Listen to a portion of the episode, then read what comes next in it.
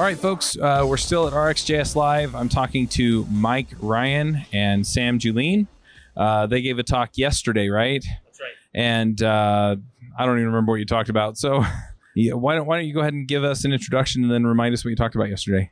Sure. So my name is Mike Ryan. I'm a software architect at a company called Synapse. I'm also a GDE for Angular and Web Technologies, and I'm a co-founder of NGRX. He loves that title. I'm Sam Julien. I do developer relations at Auth0, and I'm also a GDE for Angular and Web Technologies. And the talk we did was about a little known operator called group by that is extremely useful. And so we went into we went in, we did an overview of some of the combination operators and how they all work and some of the problems that you run into with those operators. And then um, did a quick review on higher order observables and then showed how group by can help solve a lot of the problems that the typical combination operators like switch map and merge map inadvertently create.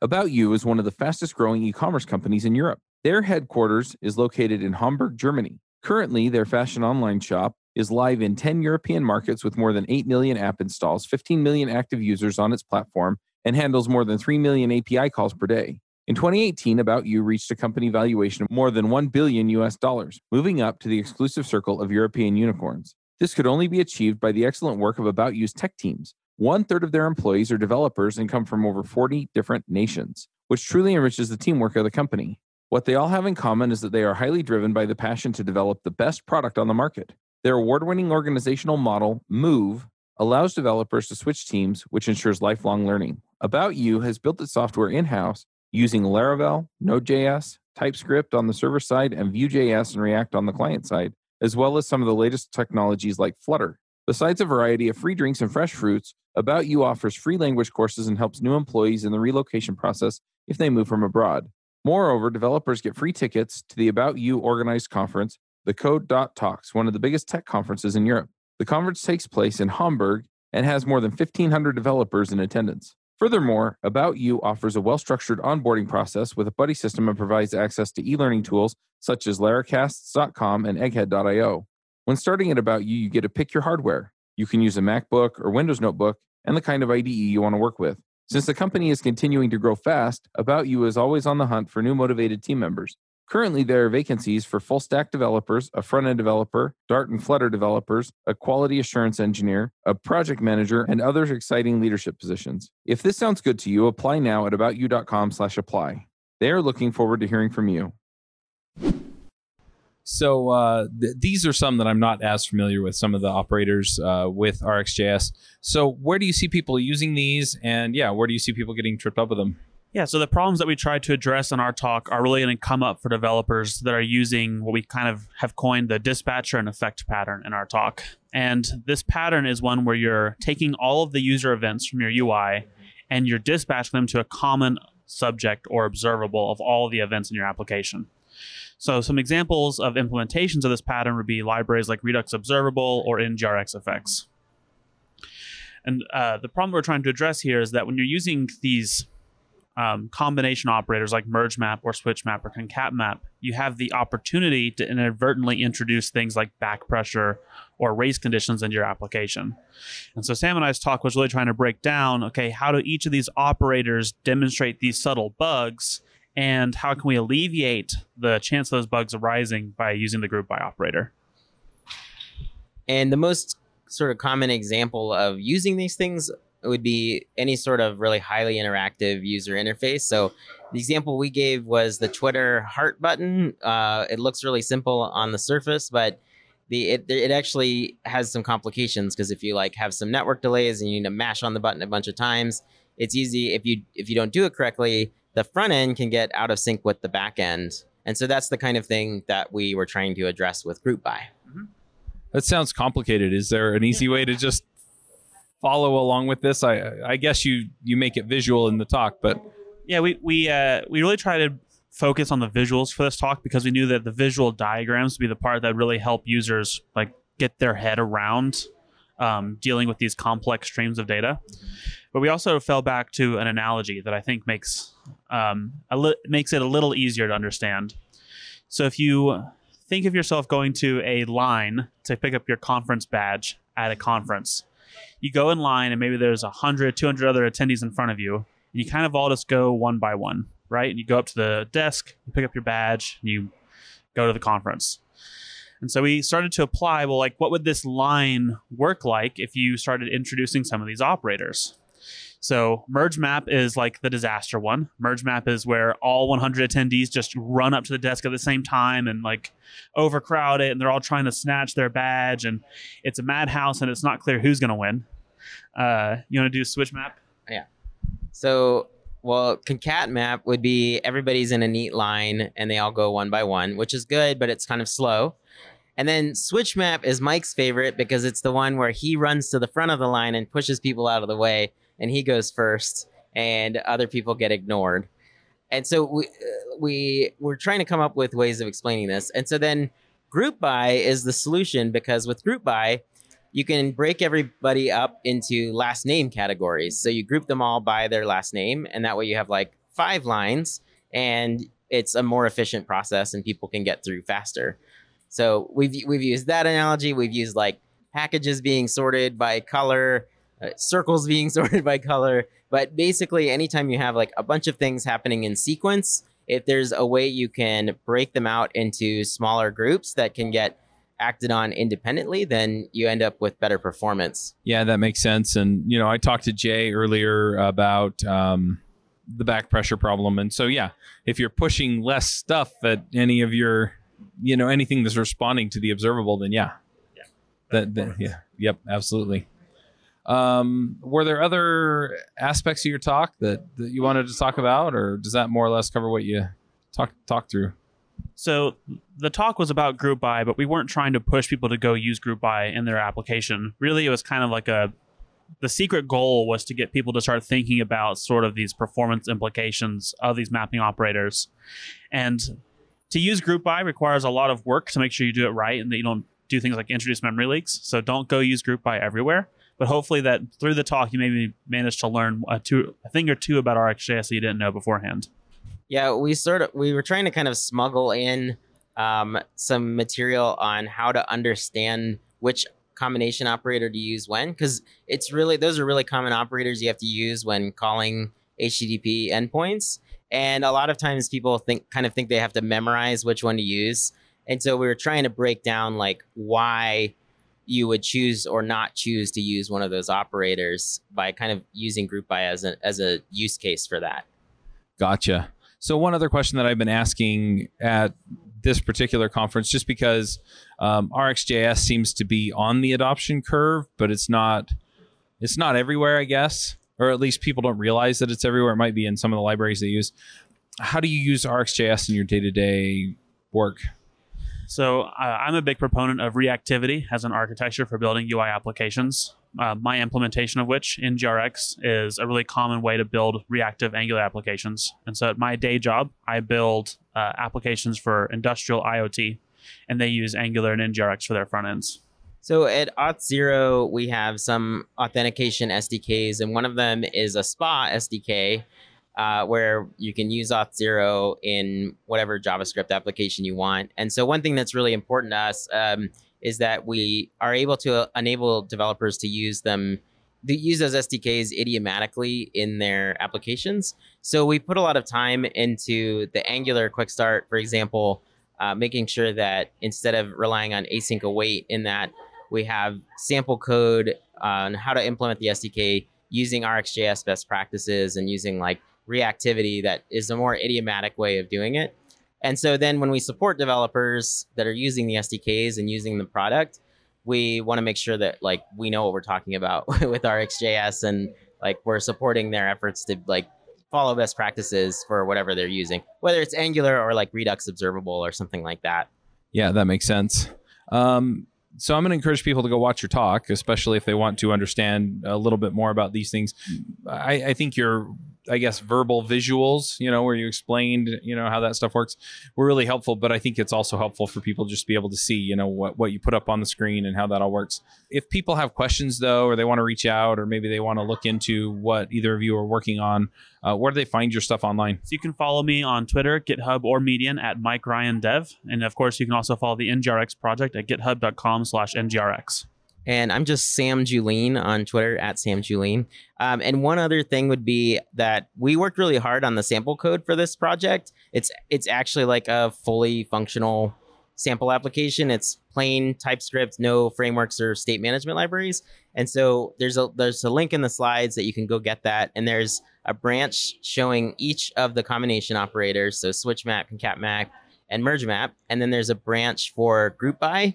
And then we also have like a bonus branch for extracting group by into a custom operator. So you can go and clone that code and like look at exactly what's happening in that sample application. So hopefully it's a good resource for people to to learn this stuff. Sounds good. Well, thanks, guys. Thank you.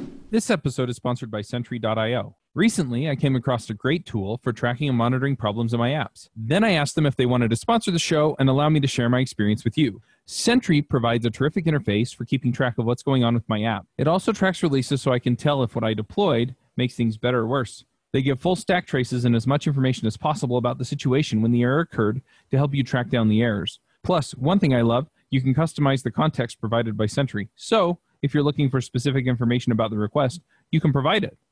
It automatically scrubs passwords and secure information, and you can customize the scrubbing as well.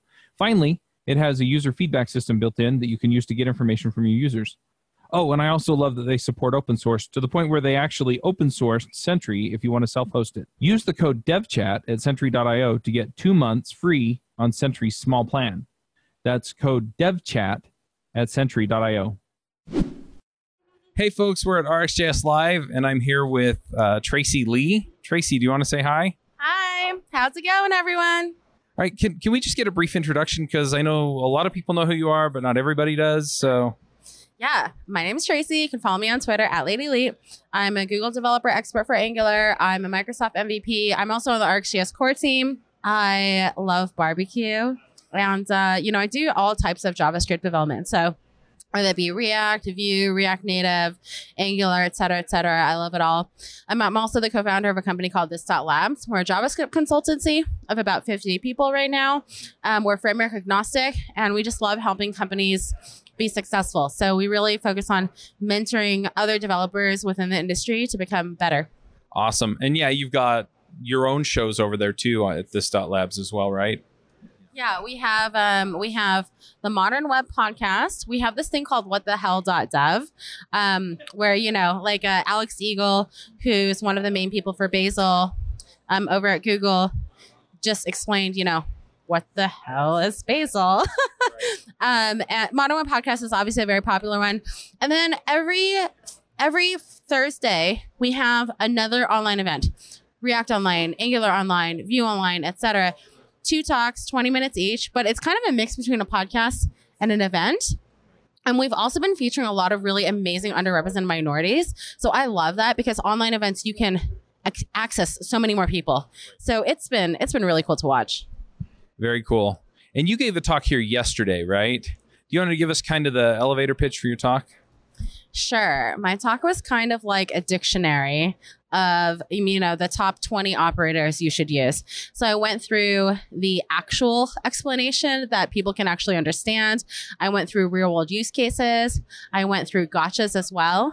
Um, because I think a lot of time when people approach RxJS, they want to learn all the things. There's over 60 operators. What do you do? Uh, what operators should I learn? Um, but really, you know, you really only need to kind of know 20. And even then, you know, in your code, you might be only using five or 10 and be completely fine with that. And I think a lot of people, again, like kind of get mixed up on which operator to use, why. So that type of stuff is really important. Yeah, it makes sense, uh, especially from the standpoint of there may only be five or 10 that you need to know. And then maybe one special case, right? And what's interesting is is that a lot of those special cases you can kind of pull a couple of other ones together to make it up. Um, it reminds me a little bit of when I lived in Italy and I would try and talk to people if I didn't know the vocabulary word I could talk my way around it, right? And so having a limited vocabulary, I still knew it well enough to be understood. Similar to code, right? You know enough of these basic operators and then from there you can piece together the rest of it. And then if you find out that there's an operator that does all of it, then you go use that. Yeah, absolutely. I totally agree. I feel like uh, RxJS and operators are kind of like little Lego building blocks. You know, you're kind of just chaining a bunch of stuff together, try to make it work out. So, uh, w- what are kind of the top handful that people need to know? think things like understanding the differences between map, uh, switch map, merge map, concat map, et cetera, et cetera. Um, also, like the different error handling operators, um, also the different completion operators. So we kind of break it down into that. Uh, the talk actually originated because me and Ben like to just randomly record ourselves spending time on the internet. More like I like to do it too, Ben. Uh, and he's a willing participant usually. Um, but we created, we have this uh, YouTube channel called YOLO Brolo, and you know, we'll just turn on the camera and like I'll have him just explain random things to me. I think a lot of the things I'm trying to solve in the talk that I just gave and the different operators I talked about are is the fact that open source maintainers are so overwhelmed. Like you want, I've been wanting to write this RxJS operators blog post for the entire year now, and I still haven't done it. But you know, it was my way of being able to just pull stuff out of Ben's brain, and then like hopefully the community can take upon itself to actually add it to the documentation because me and him both haven't had time to do so. Yeah, that makes a lot of sense. Yeah, so is is that more or less what you were hoping people would come away from your talk with? Is just kind of these these basic nuggets, and it's like, look, you don't have to know the the deep, dark, archaic definition of you know the obscure operators, and just kind of know the basics and know where things go and how it works.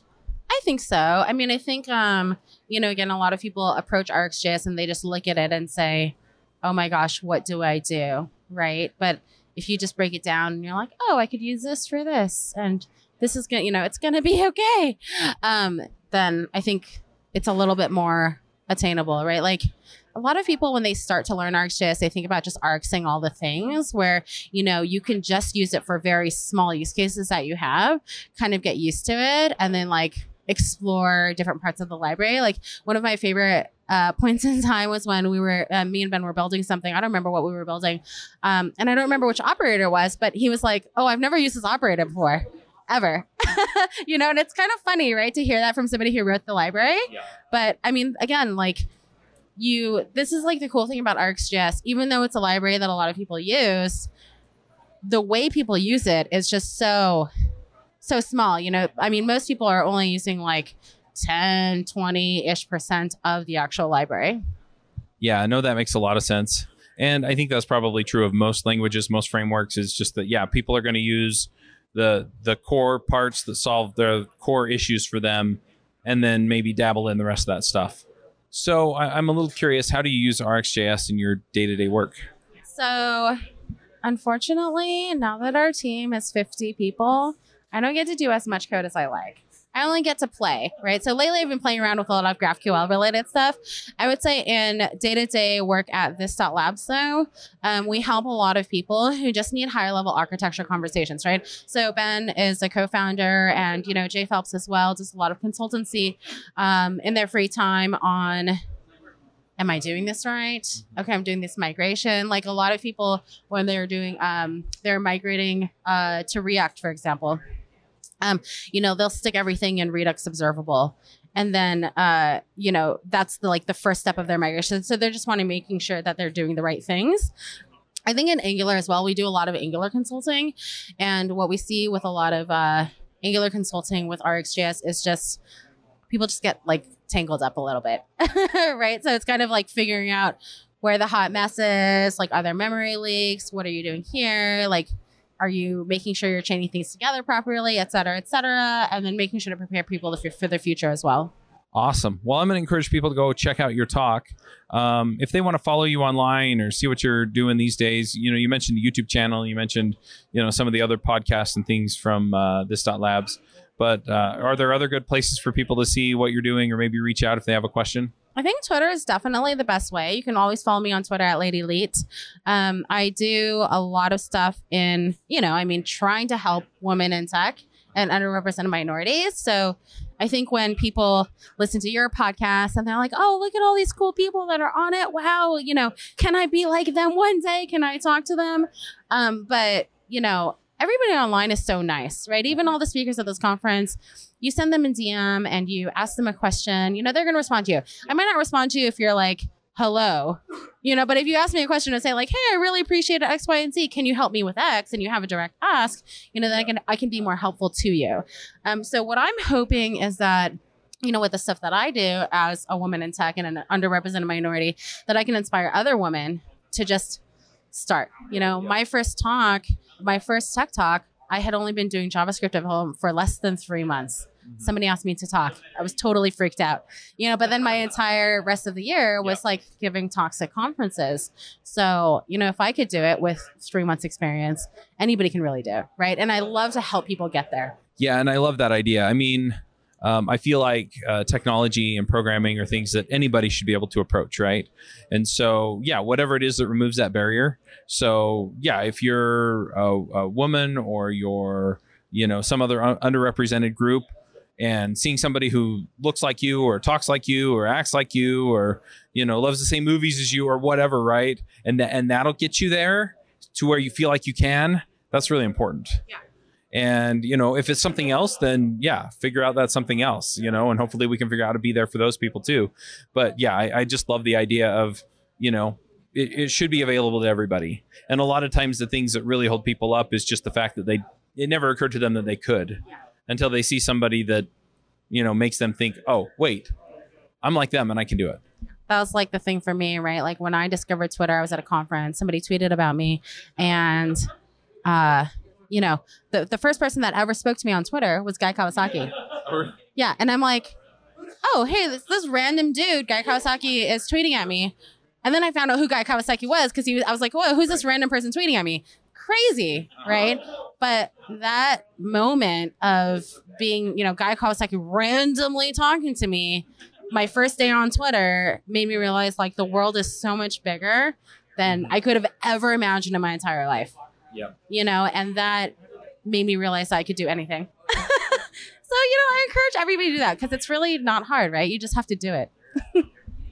Yeah, I, I've seen that too. Just in the sense that I, I've been fairly involved in the political political process in Utah. Um, you know, I, I'm a precinct chair, and so you know, I go and meet the candidates, and you kind of think, oh, Senator so and so or Representative so and so, and turns out they're just people, right? And and that's that's the awesome thing. The same thing with these conferences or the podcasts, right? Um, last week I did an interview with Douglas Crockford, right? And it's just like Douglas Crockford, but I, you know, I chatted with him for an hour, and he's just a guy, right? I mean, he's a cool guy and he's done some cool stuff, but he's just a guy. Yeah. Yeah. No, that's that's like the the power and the magic of, you know, I think this world and this tech world that we live in these days. I mean, look at all these Instagram stars, right? Like what are you doing? You're just a random person, but you have a million followers.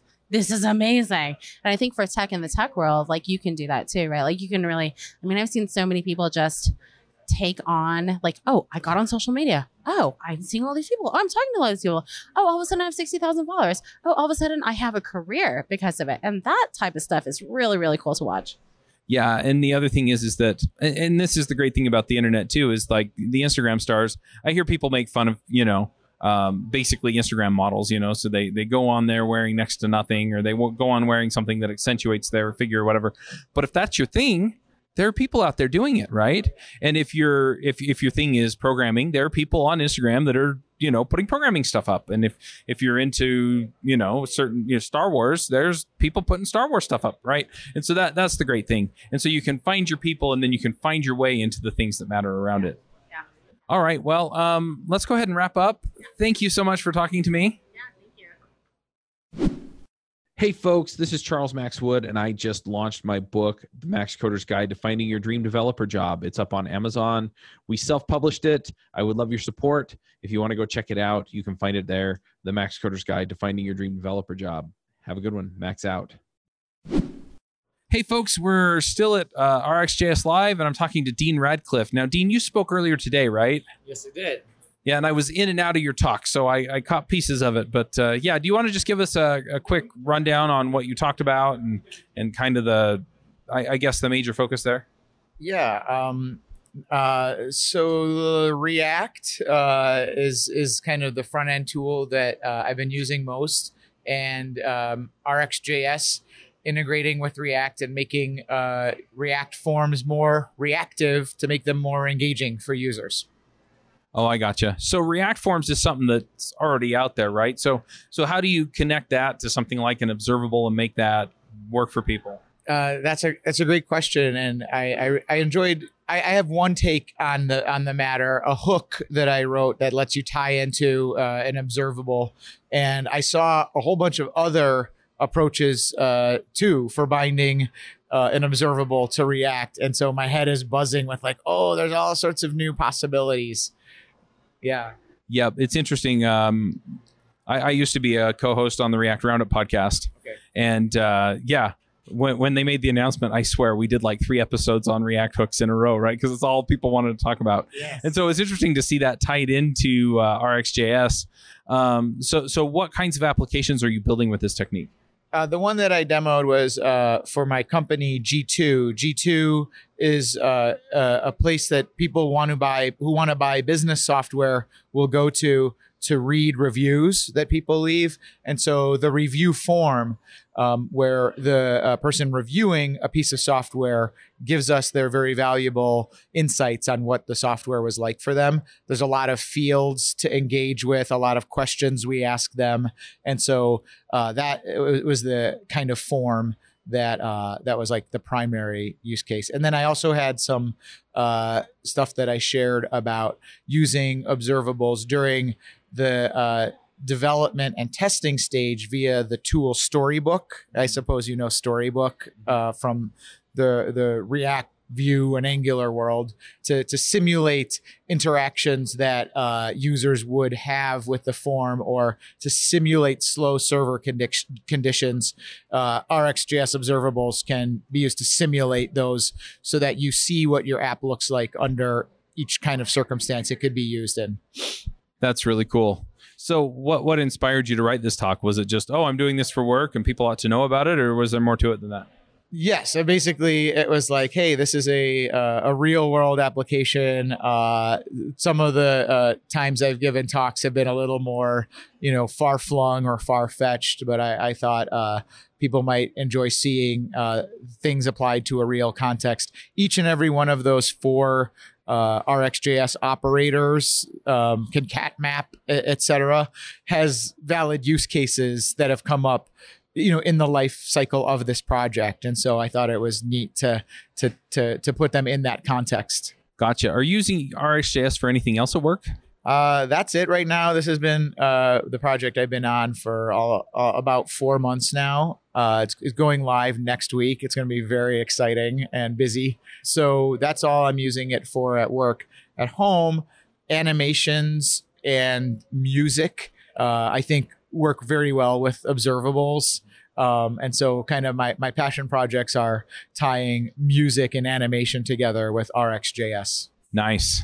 All right. Well, I'm going to encourage some folks to go check out your talk.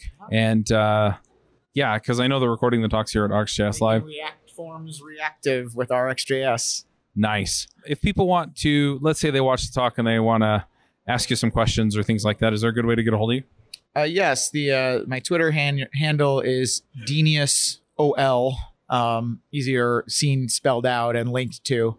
But um, some of the insights that I've had on how to help people adopt RxJS incrementally, I've kind of bundled together into a repository uh, that is RX Helper. So there's this uh, library RX Helper on um, npm and GitHub that has a wiki, and so and and so people can you know open issues or ask me to write about stuff there. That's basically where I'm consolidating how to help people do RX. RX dash helper is the name. Awesome. Well, thanks, Dean. Okay, nice to meet you, Chuck. You too. Hey, folks, we're still at RxJS Live. I am here with the CEO of Thinkster.io. Everybody knows what Thinkster is, right? So, uh, so. yeah. So, anyway, um, no, Joe gave a talk at RxJS Live. You spoke yesterday, right? And, uh, you know, you've been fairly involved in the conference. And yes, you do Thinkster as well, which is, I I really love the approach. And we'll talk about that in a minute. But yeah, do you want to just give kind of the an introduction and an elevator pitch on your talk? Sure. So um, the reason I did my talk, my talk was on error handling in RxJS. And the reason I did that was because I felt like I struggled so much understanding error handling in RxJS and good patterns for error handling in RxJS, and especially the part of error handling when we want to like trap errors but still take an action. So we're like getting back out of the error condition into flow. So for me, that was a really important thing, and I felt like all of the examples of error handling didn't really weren't really useful. Especially, I learned error handling from uh, the Tour of Heroes uh, example and the Angular tutorial, and they didn't focus and talk about this at all as a way to how to do various things in error handling. So uh, I took a deep dive myself into error handling and created this talk on how what is error handling like, uh, helping people to understand what error handling is, the different strategies that we use for error handling, and what sort of things we do. That was the talk. You know, it's interesting because I think this is a topic that people have struggled with with all kinds of asynchronous work, right? I mean, all the way back to callbacks, and it's like, okay, where the heck is my callback, right? And uh, okay, okay, now now where is it getting called from? Because it's not getting called in the traditional synchronous way, and so I'm totally lost. So where do people get lost in the RxJS world with error handling? Um, well, certainly there's uh, because it's asynchronous. Part of the problem is you can't do a lot of the simple things that you normally think you could do. You can't just wrap an entire observable inside a try catch. That just does not work. You can use still try catches within some of your code at certain points if you understand what is synchronous and what is not. So there's a little bit of I think there's a little bit of problem there. And then of course the other one the main one is just misunderstanding the different exception uh, operators that are involved, and uh, there's a couple of even creation operators that are used in error handling. Understanding those and their place, but I, again, I think the number one place where people get lost is back to that original point, which is I've got an error, but I actually want to know about that error and do something and understand that specific error. As an example, let's say that you make an HTTP call, you get a 403 back that's, you know, because you're trying to log in and the server says, no, you can't, you, that's, you have your password wrong. So you get a 403. Well, that shows up in most cases is an, as an exception in RxJS, but you don't want to just like throw up the, hey, I got an error general right. trap you want to instead throw up the little validator on your input box that says, sorry, your username or password is wrong. Right. It's that thing I think is the number one place where people get trapped. So so how do you deal with that? I mean, you know, you mentioned try catch, and I guess you could put that in the the the operator, you know, whatever you're piping to to manage the the response, but you know, I don't know if that's the right answer. So the the the answer here comes with understanding exactly what catch error is and does and what it expects. So catch error is for anytime there's an error somewhere inside of your observable, then you have catch error that actually gets executed. And what catch error needs is to return a new observable. And ultimately, an observable is a way to just produce a value. Mm-hmm. So that means that I can, inside of my catch error, say, hey, look at this as an example for HTTP. Let's look at the status code of HTTP. Is it 403? Then if 403, then do something else. Just rethrow the error, for example, right? But if it's 403, I'm going to put a new observable that has, say, it's an object that has a property of invalid login set to true. Mm-hmm. And then now I go back, I'm getting out of the error state into the regular state. So my subscriber just gets this value out, and the subscriber could just check uh, does uh, invalid login is that set to true? In which case i show the thing. If not then they did log in mm-hmm. right? So it's about getting catch error and saying hey in catch error if this happens then put this value back into the observable stream or produce this value that the uh, subscriber can then see and take an action based on that. It's, it's about communication with the subscriber and not just logging out that we had a thing and then going and then now you have to worry about your subscriber dealing with an error when this is not an error. 403 is not an error. This is not ex- except an exception right? This is actual flow control. So uh, catch error is just another operator? Just yeah just another operator. Good deal. So so that makes sense. It, does that work for all the cases or are there other ways of dealing with errors that you talked about in your talk yeah, so there's uh, three strategies that are important in uh, to understand an error handling with RxJS. The first strategy is the retry strategy, and that's for things like flaky servers, right? If I'm talking to a flaky server and yeah, error is out, but I think there's a really good chance that if I try again, it's just going to work. So there's the retry strategy.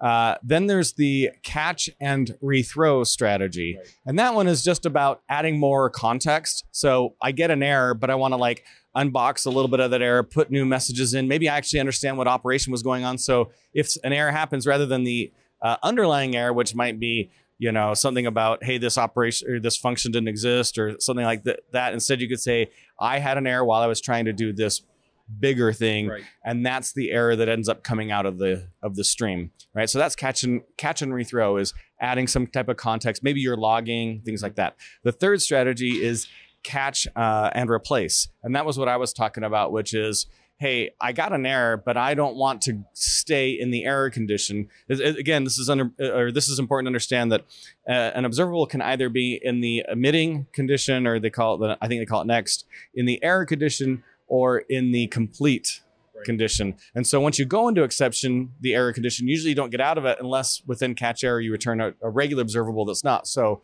you just go back to the regular condition and say, all right, even though I was getting an error, this is very much like try catch, right? I was getting an error, but in my catch, I just do something and we get back to Right. normal code. So we're not bubbling up errors over and over again. So those are kind of the three strategies. Yeah, and it also gives you an opportunity to do cleanup, you know, in your DOM, in your state tree, whatever. Um, you see this in a lot of other programming languages and in JavaScript in the catch block. It's or the catch function or whatever. Yeah, it just it says, hey, you know, e- even if you don't know what to do, at least do these things. And so, yeah, it puts you in a good place. Right. Very cool. So I- I'm a little bit curious. How do you use RxJS in your day-to-day work? Uh, well, mostly I'm an educator, so most of my RxJS day-to-day work is teaching RxJS to other people. Right? I don't, um, I don't necessarily use it heavily, but I do a, a fair amount of Angular development now and then, and so of course I'm using RxJS in there. I haven't tried using RxJS outside of, Air, of Angular myself yet. Um, so I would say just kind of like light stuff. There's some people that are doing some really cool stuff with RxJS and State and uh, uh, very very awesome things. Stuff I haven't played around with myself yet. Nice. And uh, so you mentioned, you, you know, I'm an educator, so you know, you're spending a lot of your time on those other things, right? So you're either, um, you know, helping people build courses, or finding people to build courses, or making sure the platform works to help people learn, make sure they can validate what they learned, things like that, right? And and I really like the approach, incidentally, with Thinkster because a lot of the courses is watch these videos. Good luck, right? And with Thinkster, it's much more okay. Watch these videos, do these exercises, get some hands-on experience, and you know you're using things like StackBlitz so i don't even have to go anywhere to try it right and so so that's a really great thing there i'm curious though are you seeing a lot more demand for rxjs as opposed to some of the other options out there um, you know where people are coming into thinkster and saying okay i need to understand rxjs where's your course Yeah, so we've been doing some like live type of events, webinars, and workshops, and we've done some for Angular. We've done some for we're doing in the middle of doing some for RxJS. Where uh, Aaron's going to be doing a workshop for us on RxJS, and we've done a couple of webinars about it. And the crazy thing is, is that we're actually seeing more demand for RxJS than just for Angular.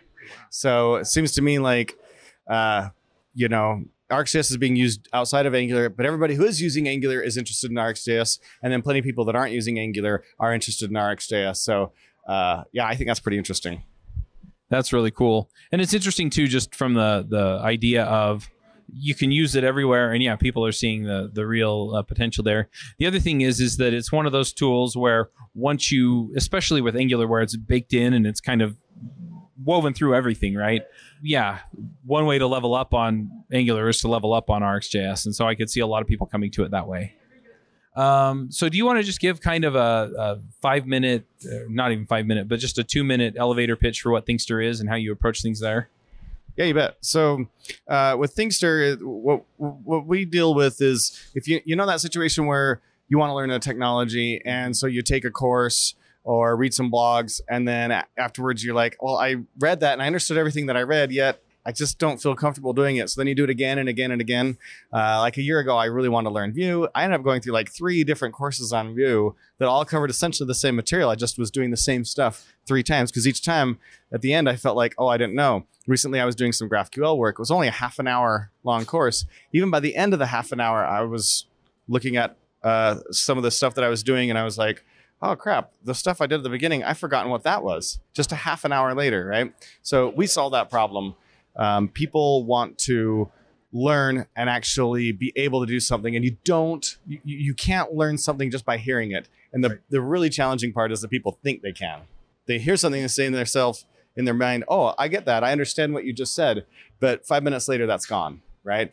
You got to do hands on practice. You have to give, be given a problem. You have to be taught principles, given a problem, and then from that uh, actually create your own solution. And that helps you create what's called your own uh, mental maps or mental models uh, of things. And that's what actually leads to true learning. So that's what we do. Uh, our educational director, she's got a master's degree in education. She was a school teacher for eight years. She helps uh, our authors craft courses that actually teach skills through hands on practice. Awesome. And then you also run a podcast on the devchat.tv network called DevEd. Do you want to talk about that for a second? Yeah, so this is a really fun podcast where we just talk about various aspects that are about developer education, things from learning various top, top, topics or technologies. We have a fair number of episodes about that. We talk about uh, how to get into development from various places, whether you're uh, K through 12 or college or transferring degrees or switching from one kind of development for another, just anything that's related to education in the development space. Bandwidth for this segment is provided by CacheFly, the world's fastest CDN. Deliver your content fast with CacheFly. Visit C A C H E F L Y dot com to learn more.